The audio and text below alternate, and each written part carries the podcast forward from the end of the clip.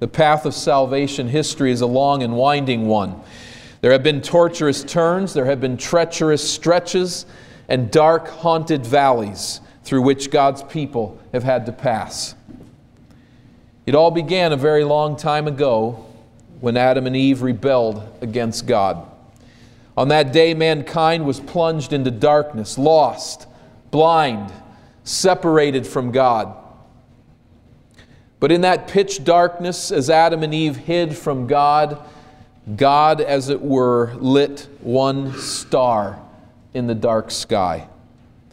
He promised to send a deliverer to crush Satan's head someday. And Adam and Eve stepped out in faith on the dark, treacherous path, and they followed in the dim light of that hazy promise. But this was to be a very, very long journey. And Adam and Eve died without ever meeting that deliverer in this world. But the divine promises continued. And with each promise, it was as if God lit another star in the sky to light the path a little bit more. Prophet after prophet pointed the way down through the centuries, proclaiming to God's people that the deliverer from sin would come. The dark sky was increasingly illumined by further prophecies of Messiah's birth and lineage, prophecies of his healing powers, prophecies of his torturous death, prophecies of his resurrection, prophecies of his victorious session at God's right hand. The path was still dark, but it was getting brighter.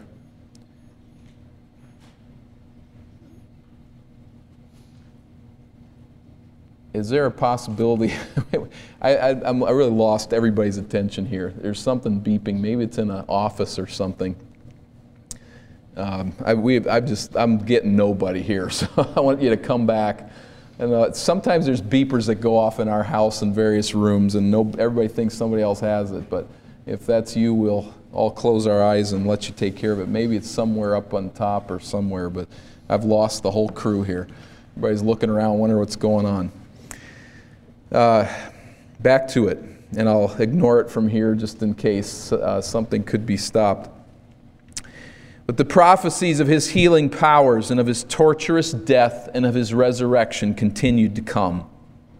Prophecies of his victorious session at God's right hand. The sky just continued to be lighted by these stars, these prophecies of Christ's coming. Finally, the road led to the edge of a beautiful valley, and it stopped. For 400 years, there were no more stars lit in the night sky. It was a dramatic pause, preparing God's people to discern what was to come. Then suddenly, the glow of the rising sun cast a faint light across the landscape, revealing a major turn in the path. Elizabeth's unborn baby leaped in the womb.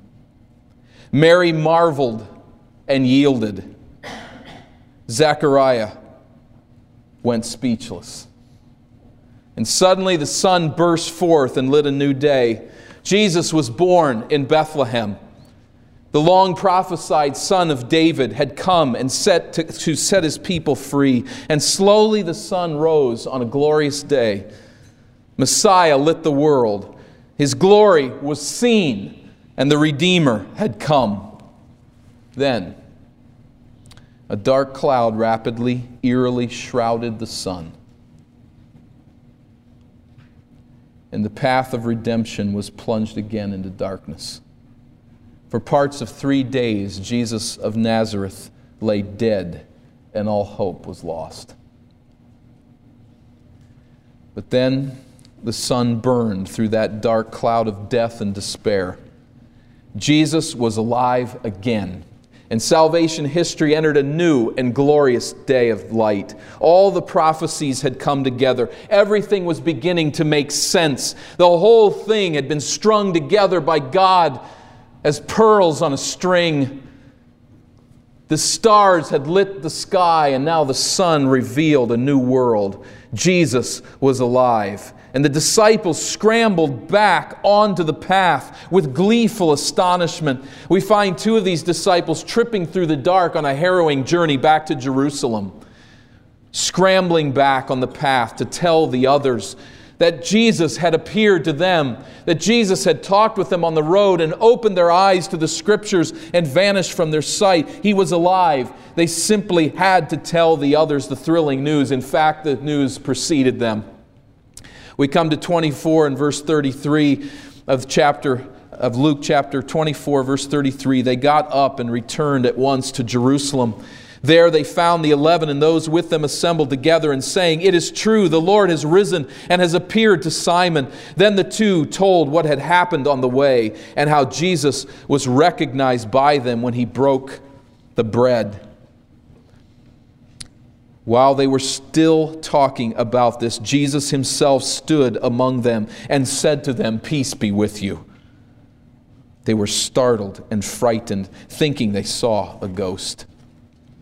Jesus demonstrates here his life, his physical resurrection. He offers a physical demonstration of his appearance, first of all, by simply standing before them in physical form.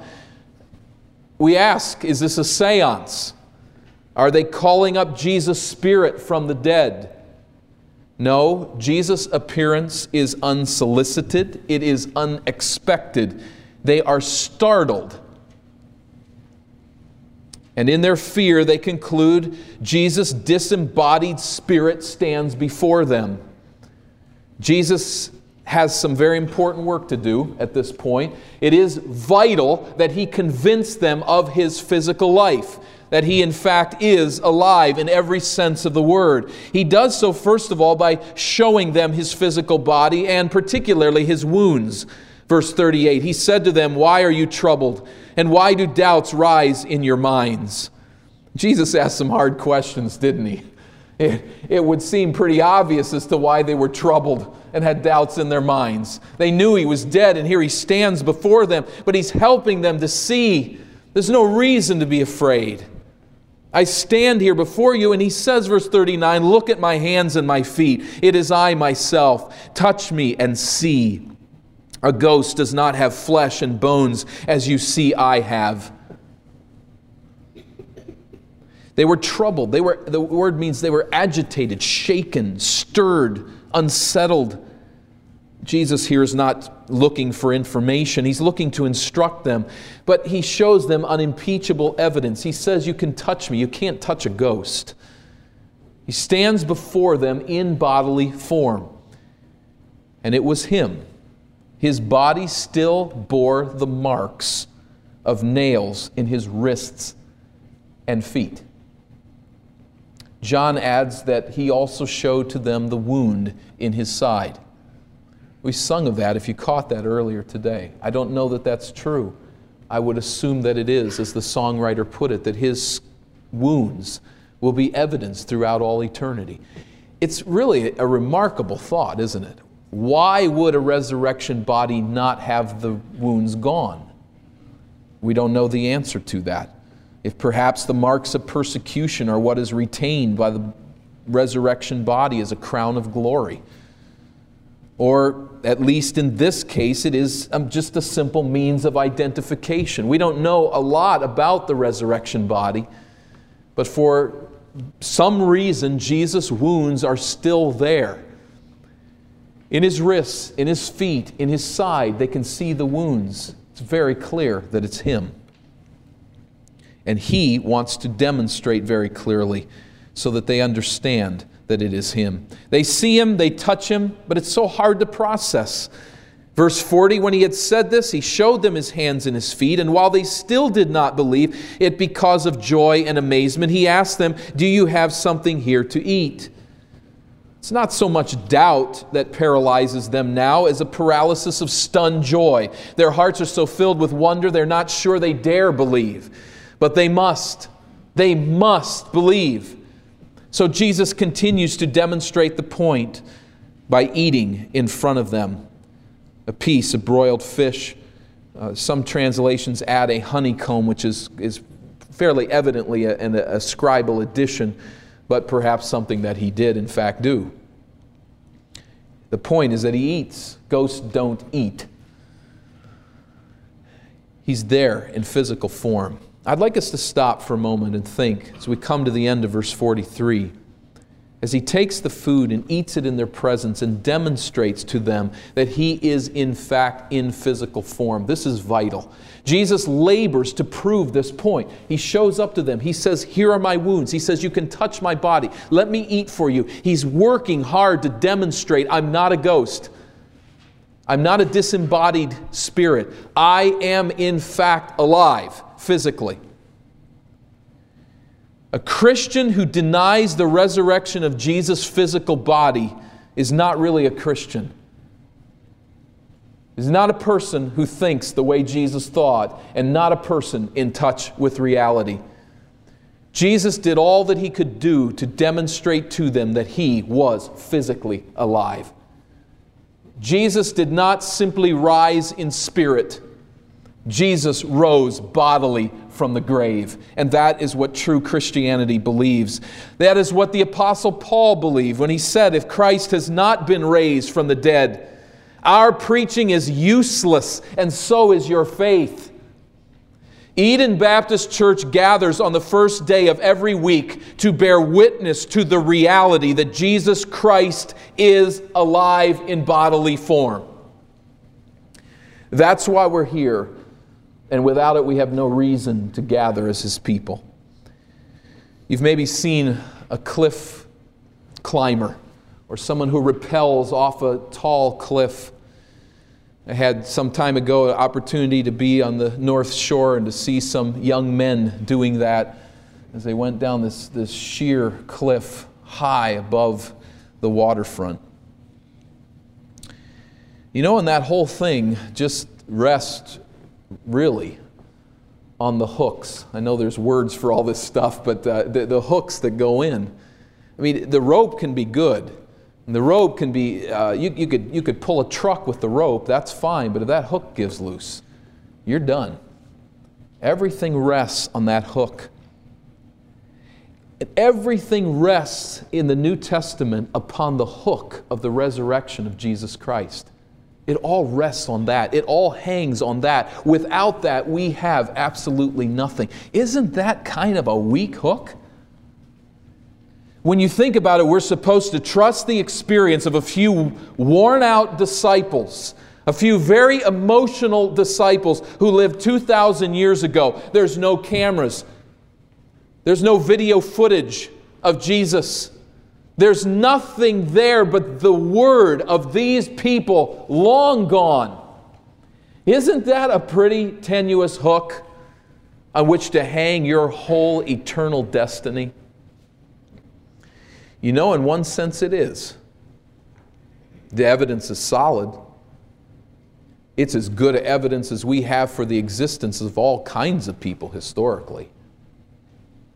But I think God Himself knows that that hook would be a little too weak to rest at all right there. He goes back to the prophets who hung those prophetic stars in the sky to illumine the way to show that all of this was prophesied. So Jesus demonstrates his resurrection by appearing to his disciples, but he also offers biblical demonstration of the reality of his resurrection. This is crucial. And on this we hang our hope and our faith. Verse 44 He said to them, This is what I told you while I was still with you. Everything must be fulfilled that is written about me in the law of Moses, in the prophets and the Psalms.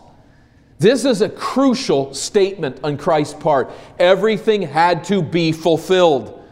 It is not merely that you can touch my body and see my wounds. Clearly, for you, this experience is all that is necessary. I'm not a ghost. You know that I am here with you physically, but let's remember God, my Father, has been preparing salvation history one step at a time for these very events. This has not happened in a corner. before Jesus died, when he was still with them in glorified form. Isn't that an interesting phrase? While I was still with you. Well, he's, he's with them right now. But he means in, in your way, in your unglorified standing in physical form. When I was with you, while I was still with you, I said that everything must be fulfilled. He himself had prophesied that the Romans would crucify him and that on the third day he would rise again. But Jesus refers specifically here to the prophecies of the prophets who had lived centuries before him. He includes the entire Hebrew Bible. Prophecies concerning Jesus' death and resurrection and the witness of his followers is found in the law, in the first five books of the Bible, in the prophets, in the Psalms, probably standing for all of the books of poetry. They prophesied aspects of Christ's life and ministry and prepared God's people for Jesus' death and resurrection. Notice back in verse 25, at this earlier appearance to those on the road to Emmaus, verse 25, he said, How foolish you are and how slow to, of heart to believe all that the prophets have spoken. Did not the Christ have to suffer these things and then enter his glory? And beginning with Moses and all the prophets, he explained to them what was said in all the scriptures concerning himself. He repeats this point over and over. And in verse 45, he opens their minds so that they could understand the scriptures. This is the light these are those stars that illumine the dark night of salvation history for so long. These evidences were there all along the way. Hundreds and hundreds of years sometimes between them. But these prophecies were there, and all of Scripture at all times pointing to Christ, to His work he opens their eyes to understand the Bible as they had never understood it before and would always understand it from this point. Specifically, these prophecies point to his suffering and they point to his death and they point to his victorious resurrection. Verse 46, he told them, This is what is written. What does he mean there? This is what's in the Old Testament prophets. This is what the scriptures have prepared us to see. This is what is written, he says. The Christ will suffer and rise from the dead on the third day, and repentance and forgiveness of sins will be preached in his name to all nations beginning at Jerusalem. This is what is written. He will suffer and die. The death of Jesus was not a tragic derailment of God's redemptive plan. God Himself ordained the death and he ordained the resurrection of Jesus, and the disciples could now look back at the passages of the Old Testament that revealed this point, and they could see it was there all along. In less than two months, Peter will stand in Jerusalem and preach Psalm 16, among other passages, as a prophecy of Christ's resurrection. Acts 2. A bit later, Philip will preach from Isaiah 53 as a prophecy of Christ's crucifixion, Acts chapter 8. And throughout all of Scripture, there are evidences and preparation for these events.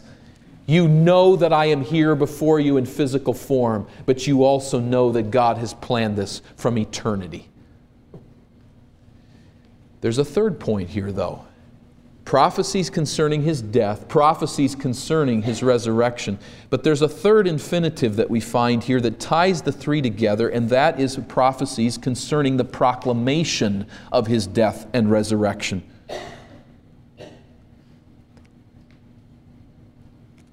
Verse 47, say, I'll just pick up the phrase there in verse 46 or the, the sentence that Christ will suffer and rise from the dead on the third day, and repentance and forgiveness of sins will be preached in his name to all nations, beginning at Jerusalem. The preaching of Jesus' resurrection was also prophesied in the Old Testament. Verse 47 not only does the Old Testament prophesy the death and resurrection, but the proclamation. It is a summary term here, the repentance and forgiveness of sins, a summary term for the proclamation of the gospel. The repentant sinner experiences a fundamental change in perspective about who God is, who Jesus is, who we are, and how we relate to God. This is a summary term of acceptance of the gospel message. Repentance and forgiveness of sins will be preached to all nations. Not simply in Jerusalem, not simply at this time, but to all nations throughout the world, this message of repentance. A change in perspective of concerning who God is. Seen as creator and judge of the universe, as Savior to whom we are accountable a change in perspective as to who I am, a sinner destined for hell, and a change in how we relate to God. We relate to Him only through the death and resurrection of the Lord Jesus Christ. This message of change, this message of repentance and forgiveness will be proclaimed to all nations. That was prophesied in the Old Testament. It's all been there all along. Acts chapter 10 through 28 tell the story of this proclamation.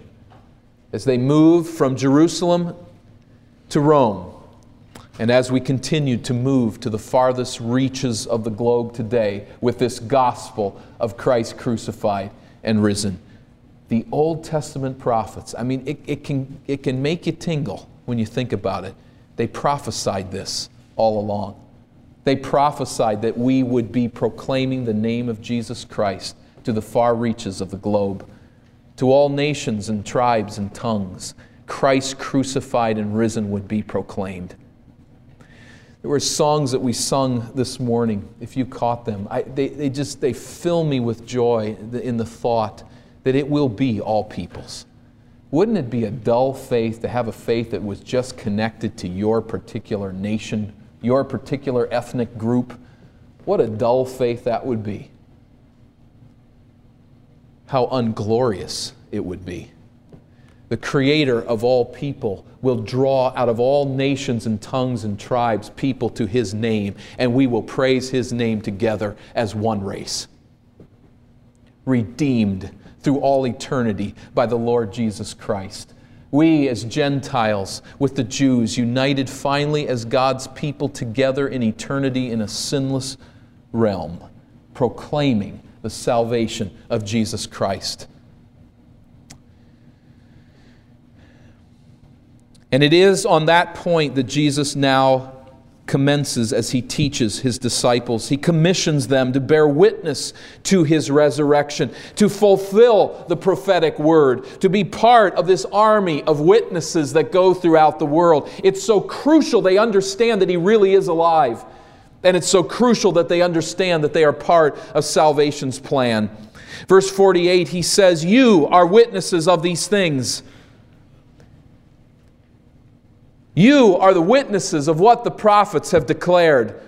Think about where these disciples are right now. They are barricaded behind a locked door out of fear.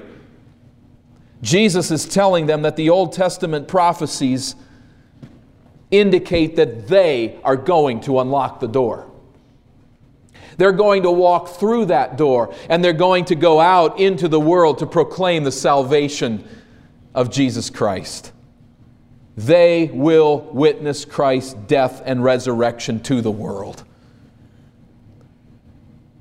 Clearly, Jesus is working here, ever the teacher, ever the discipler. He is preparing them for the future. They were not going to be mere observers of a great story.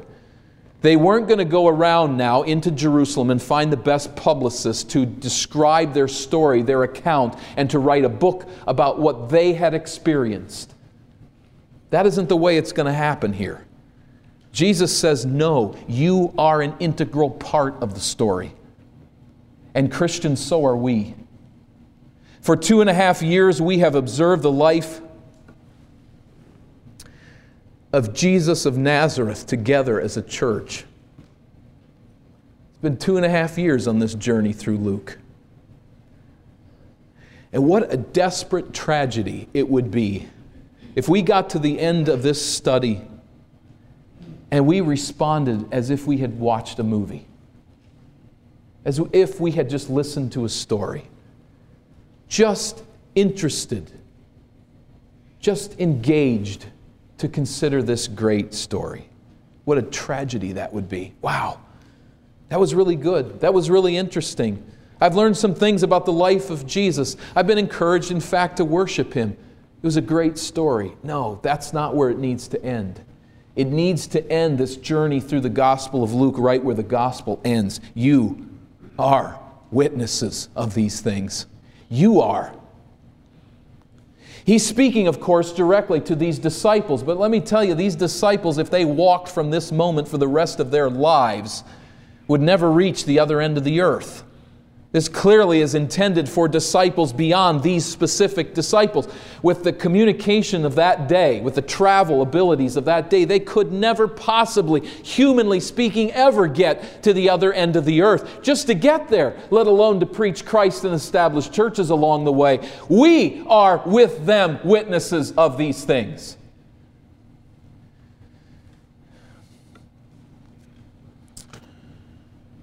God has called us to actively carry forward the message of Christ crucified and risen to a needy world.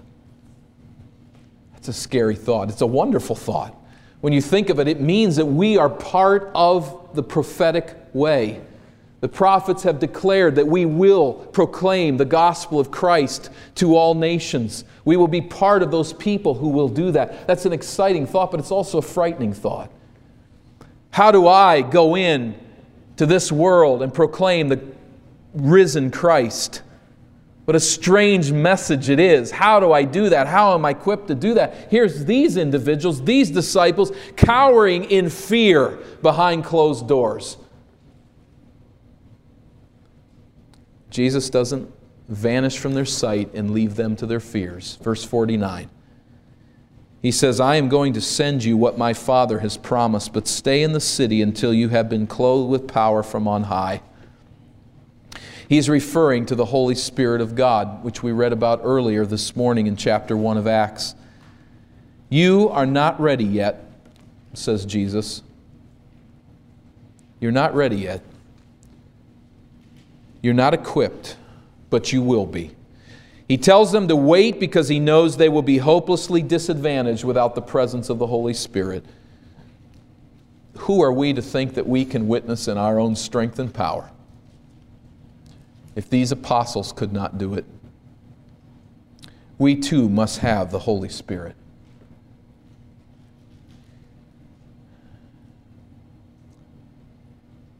What it means that the Spirit will come in power will be fleshed out in the second chapter of Acts and throughout the remainder of the New Testament. But for now, they must wait.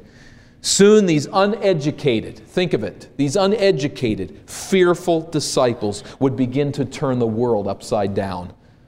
They would fearlessly storm the gates of hell after the Spirit came. What a great prospect it is. And what a great encouragement it is for us as well that we can go into this world fearlessly because of the presence of the Spirit of God in our hearts. To proclaim this message of Christ crucified and to join the prophetic stream, to join salvation history by declaring Christ crucified and risen to lost souls. This is our privilege. We are His witnesses as well. Leon Morris notes that Luke's gospel is longer than the standard papyrus roll used by authors in the ancient world. It was expensive to purchase such a roll, and to write out a book of this length was quite an undertaking. And his book is longer than would typically fit on such a parchment, and it appears that Luke is forced to end his work rather abruptly for that reason. He does the same thing with Acts, which gives me a little courage. Here's another preacher that always runs out of time to say it all. But you, you, look where Acts ends, Acts just drops off the edge of a cliff. It's just over all of a sudden. It doesn't really close very well, just with a final phrase, and Luke does the same with his book here. showing Jesus blessing his disciples and ascending to heaven. At verse 50, when he had led them out to the vicinity of Bethany, he lifted up his hands and he blessed them. Bethany, again on the eastern slope of the Mount of Olives, lifting his hands, he is blessing them, and it's a, a symbolic, formal departure. And for all that we know, it would appear here that Luke has telescoped the situation, that 40 days of appearances have taken place. Some would argue that this took place as is indicated here, right on that Sunday of Resurrection Sunday. But most likely there are the 40 days, the post resurrection appearances that do take place, as we find in Acts chapter 1, Luke's next book, as he talks about it there. That's probably what is taking place here. He's in the vicinity of Bethany. He is on the Mount of Olives, and it is from here that he departs. Verse 51 While he was blessing them, he left them and was taken up into heaven. As prophesied in Psalm 68 and stated in Mark 16 19, Jesus ascends to his Father's throne where he still waits until his enemies are finally subdued. Psalm 110 and verse 1. It's from here that Jesus will soon pour out the Spirit upon his followers to empower them to witness the gospel. And it is important here again to stress that Jesus Christ ascends into heaven in bodily form. He rises from the dead in bodily form and he leaves in bodily form. The beauty of this truth is that this ascension prophesies the resurrection and meeting of God in heaven for all who are united to Christ. We will be in the presence of God in bodily form. There's great comfort in that. We will not go on as some disembodied spirit floating around eternity forever, but we will come in physical form to stand before the Father as Jesus did. He leaves in bodily form. The head of the church will bring his members with him. Verse 52 they respond as only they could. They worshiped him and returned to Jerusalem with great joy. He's gone. The last time that he was gone, they were weeping. They were in fear behind locked doors. Now he's gone, and they leave with joy. Something's changed. They know that he's forever alive, and they know that they will come with him into his presence. They know, in fact, that he will return. And they stayed, writes Luke, as he, I suppose, squishes the writing to the end of the parchment. They stayed continually at the temple praising God. That's right where he's going to pick up the account in the book of Acts. But what a different group of disciples it was now, fearlessly going on to enemy turf fearlessly going where they had been afraid to go before and facing the people that they were afraid would kill them, and in some events did kill them. It didn't matter now. Death was gone, death was dead, death was defeated by Jesus Christ. They had no more fear of death. They would proclaim the risen Christ anywhere and to anyone as God gave them opportunity. And there is, as we close out this book and look primarily at this section, great hope here, isn't there? This is a final period on the Word. All things work together for good to those who love God. That's not light sentimentality. We're talking about a man dying. We're talking about followers who gave their life, who died to proclaim the gospel of Jesus Christ. But in the midst of all the death and the torture and the difficulty and the heartache, it all comes back to the truth that all things do work together for good to those who love God and are the called according to his purpose. God is never done until he's glorified.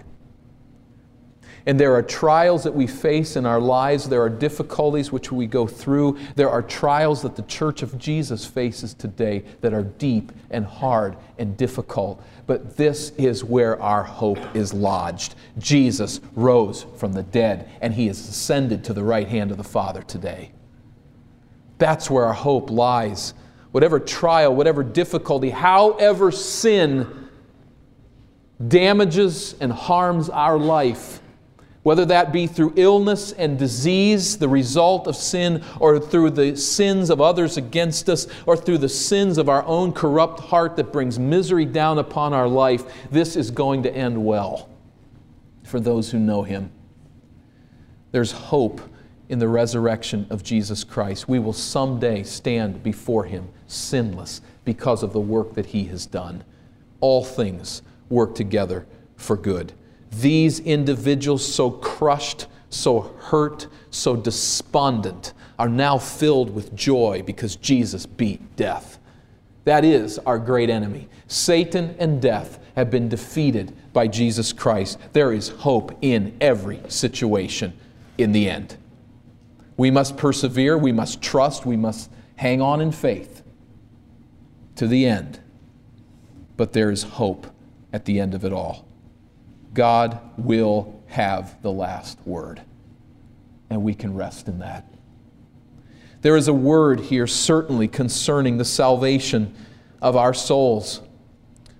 Those who do not know Christ as personal Savior have in Jesus an offer. Find in Him an offer. Find in Him the truth that He has died to pay the penalty of sin and He has risen in victory over death.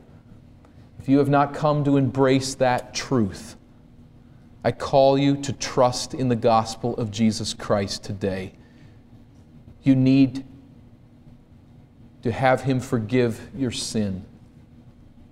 Call upon Him and seek Him.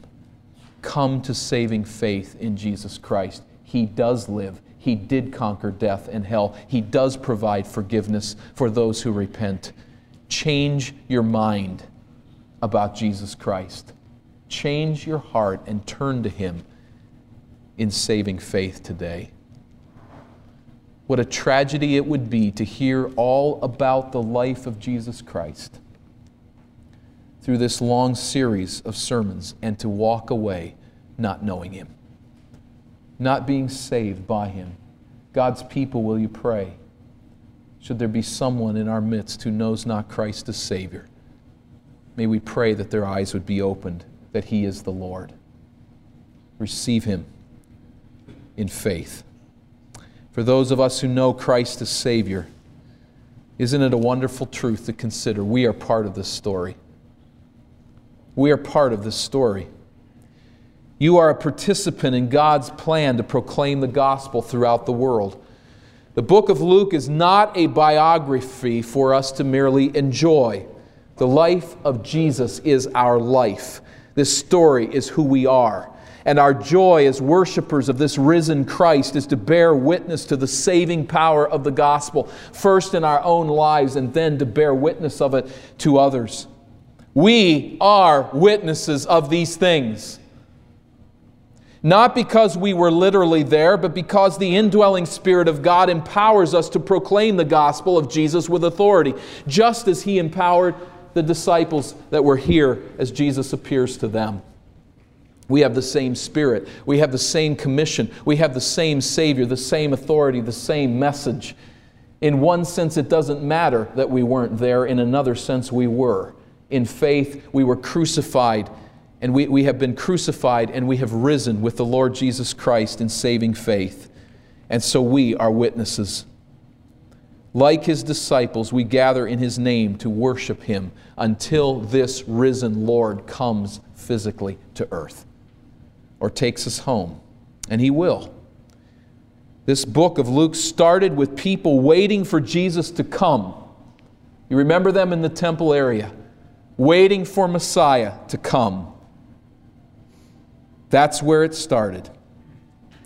And that's where it will end with people waiting for His Spirit to empower them and to labor until He comes again. At this last Passover meal, at, at His last Passover meal, Jesus said, What? I will not eat it again until it finds fulfillment in the kingdom of God. I will eat it. In physical, risen form, Jesus Christ will eat again in the kingdom of God. I will not drink again of the fruit of the vine until the kingdom of God comes, and it will come. In all its fullness, in God's time, Jesus will return. Though never seeing him, we still love him. We look to that day with great hope when the faith will be sight and all tears will be wiped away, and we live in the brilliant light of God's glory in the land that is ruled by Jesus. And no cloud will ever darken that sky again. For now our task is simple it is to worship and it is to witness. It is to gather together as God's people to lift up and exalt the name of the risen Christ. And that is what we do and what we strive to do in this assembly. We do not gather together to sing because we like music. We do not gather here to sing as a preliminary to move bodies and get people to do things as a way of kind of adding some elevator music to our gathering here to just make it comfortable. We gather here on the Lord's day to sing with serious joy. With serious joy. This is no myth. This is the risen Christ that we gather to exalt and to honor in song and in prayer and in the word and as we exhort one another. We are here each Lord's day to witness Jesus Christ. And we go out from this place to witness that truth to others to that weak believer who needs to be strengthened in the faith, and to that unbeliever who needs to hear the call of the gospel of Jesus Christ, to know what Christ has done, to know that He died to pay the penalty of sin, and to know that He rose from the dead in victory. There are people in your life who need to hear that truth. They need to hear it winsomely. They need to hear it in a way that is beautiful and right and good, but they need to hear it. There are people who need to know that Christ died and rose from the dead, and that salvation is found alone in His name. We are worshipers and we are witnesses. Can I say it this way? If you give me a little rope, everything else is just details. This is who we are.